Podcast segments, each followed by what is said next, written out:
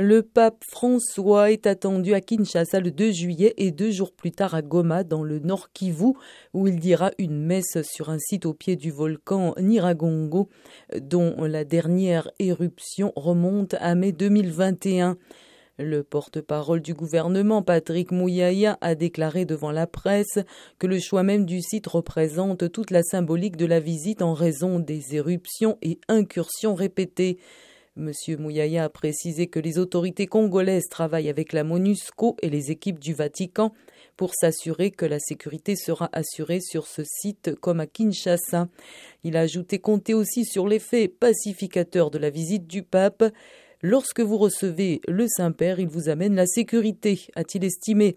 Ce briefing a marqué hier le lancement d'une campagne de communication sur la visite papale, la première en RDC depuis 37 ans, quand le pape Jean-Paul II était venu pour la deuxième fois dans l'ancien Zaïre en 1985.